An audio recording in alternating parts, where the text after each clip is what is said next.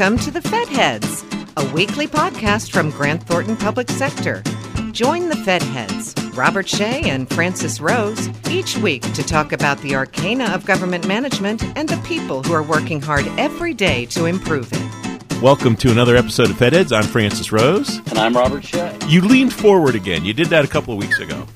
And I, and I just whistled. I don't know why that is, but you leaned forward when we started. Uh, I'm just excited to see you, as always. Well, that's very kind. We will talk later about how everybody's doing in all of this, but right at the heart of the response in the federal government to what's happening with coronavirus is the National Institutes of Health. And our guest today is going to talk about how they prepared for something, not necessarily knowing that anything was going to come down the line, but knowing that something could at some point and what that means today and moving forward. Stacy Albom is Deputy Director for the Center for Information Technology at the National Institutes of Health. Stacy, welcome to the program. It's good to see you. And what's really cool about these episodes, Stacy, is when people like you come on that both Robert and I know, it makes it a lot more fun. Welcome. It's good to have you. Well, good afternoon, uh, Francis and Robert. Thanks for having me. And uh, uh, I certainly was looking forward to coming to your studio and seeing you all in person. But um, you could still go to the studio. You could still go to the office. There would just be nobody there to welcome you the way that there is to do it now, Stacy. Um, what? Well, that would be no fun. No, that's true. That wouldn't be any fun.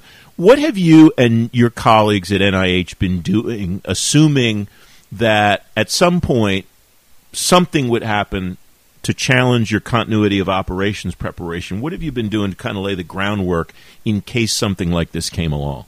In particular, for the Center for Information Technology, you know, we're supporting the agency personnel that are bringing together the best science, medicine, and public health measures to address this global challenge of COVID-19, which, um, you know, certainly wasn't something that I was predicting. Um, but pleased to report that uh, we've been very much prepared to um, enable the agency to continue operating uh, during these unusual times. And um, I would say that uh, I certainly want to talk about some investments that we've um, been making over the years uh, to really modernize and expand our IT infrastructure um, that have uh, positioned us um, to achieve the success that we have in this environment. Um, but but really, kind of before I get into that, the one thing I wanted to talk, kind of mention first and foremost was just how impressed I've been with our IT workforce. Um, you know, certainly the best and the brightest in biomedical research come to NIH to do things that were not possible before. But our IT workforce has equally brought their best and really risen to the challenge to do extraordinary things during this time.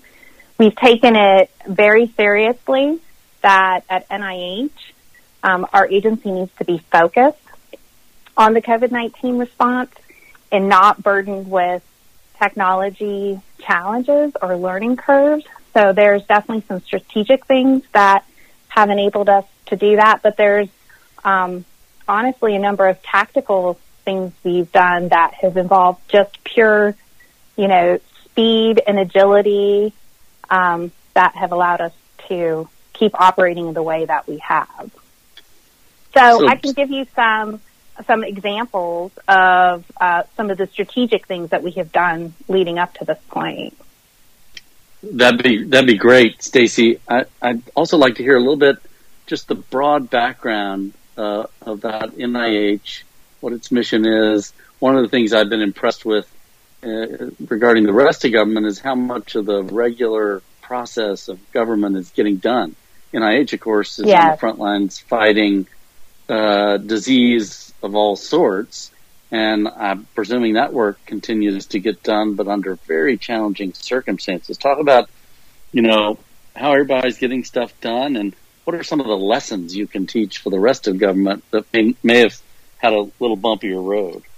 It's a lot of questions. Yeah, ab- absolutely. So, you know, to your point at NIH, we are all about life saving research. And our research has an enormous impact on the health, wellness, and safety of people all around the world. And it's certainly important for the pandemic, but as you mentioned, also for many other diseases and conditions that NIH is addressing. I mean, NIH is the place that people go to when they often have no other place to turn. And so um, the role that we needed to play, technology, and enabling this mission to continue was critical. And, and I think the value of the role that it has played has become evident now more than ever. So our transition to tellers, we have the majority of NIH is uh, has shifted to what we call this maximum telework environment that OPM has allowed, and it was quite smooth and productive, I have to say, especially for an agency in which face-to-face meetings are such a big part of our work life. Um, so we have a, a, a, quite a robust computational IT infrastructure at NIH um, that spans. I've you know talked about this in a number of forums from our network. Uh, we have a suite of very sophisticated identity and access management capabilities. We have a suite of unified communication collaboration tools, which have become vital during this time. We have uh, a high performance computing capability that's ranked one of the top 500 supercomputers in the world. And so uh, we, so having these technologies and tools in place to begin with is key. Well, you can certainly spin up a new tool or service in a matter of days or weeks. You can't exactly re-architect or significantly scale your infrastructure overnight. And at NIH, we've been on this journey to modernize and expand this infrastructure for some time now. And as Francis has mentioned, that has really paid off. Um, so those investments really have been strategic and worthwhile. And because they were in place, we were able to focus on kind of the immediate things we needed to add to our portfolio or the surge and support that we needed to offer because while many of us are at home, we seem to be working harder than ever, uh, you know, really by orders of magnitude. And at the same time, many of us are also trying to balance family, dependent care responsibilities, and, and you know, that just adds to the complexity of our daily work experience. So let me dive down to the real practical, Stacy everybody's pivoting from Skype to Teams to mm-hmm. Adobe Connect. Can you share what platforms you're finding most success with as far as virtual collaboration is concerned? So we use a, a variety of tools, actually, um, including the ones that you mentioned and more. I will say um, the first, the thing that was first and foremost um, critical to this shift of maximum telework was our network infrastructure. So our VPN mm. infrastructure has performed without issue and enabled tens of thousands of NIH staff to shift to telework literally overnight. Um, we've also, yeah, it's uh, it's really been incredible to watch. Um, I I tell all my colleagues that um, this this has been years in the making. Um, we also are, you know, I mentioned we have a whole suite of identity and access management solutions, and they've provided, in addition to our remote network access, you know, direct, easy, secure online access to a wealth of NIH IT resources and systems, and our, um, you know, and really at the center of all of this, as you mentioned, our communication and collaboration tools. We've experienced record-breaking usage I mean, we've had in one day the same amount of usage that we'd have in an entire month in in an, you know a year ago. So, uh, and we've been tracking the numbers, and they're staggering. So we've held using a, a variety of platforms. Like I said, um, the ones you mentioned have worked well. There's others that we've uh, added to our portfolio since all of this started. Um, more tools to our toolkit we've had we've held nearly 250,000 virtual meetings. Mm. Uh, those meetings have had a total of more than a million participants and have spanned more than 15 million wow. minutes of airtime. So as you can see from these numbers, we haven't really skipped a beat with our work at NIH. What are you taking away from all of that, Stacy, to apply to when COVID is not a concern anymore from a workplace perspective, and people could come back to the office but may or may not choose to, or NIH leadership may or may not choose to ask them or make them come back to the office? So I think the most important thing we need to learn from this experience is to take advantage of the momentum that we've gained and not revert back to the old ways of working. And um, I, I think part of that is easier said than done. But I also think that um, we've learned a lot through this experience.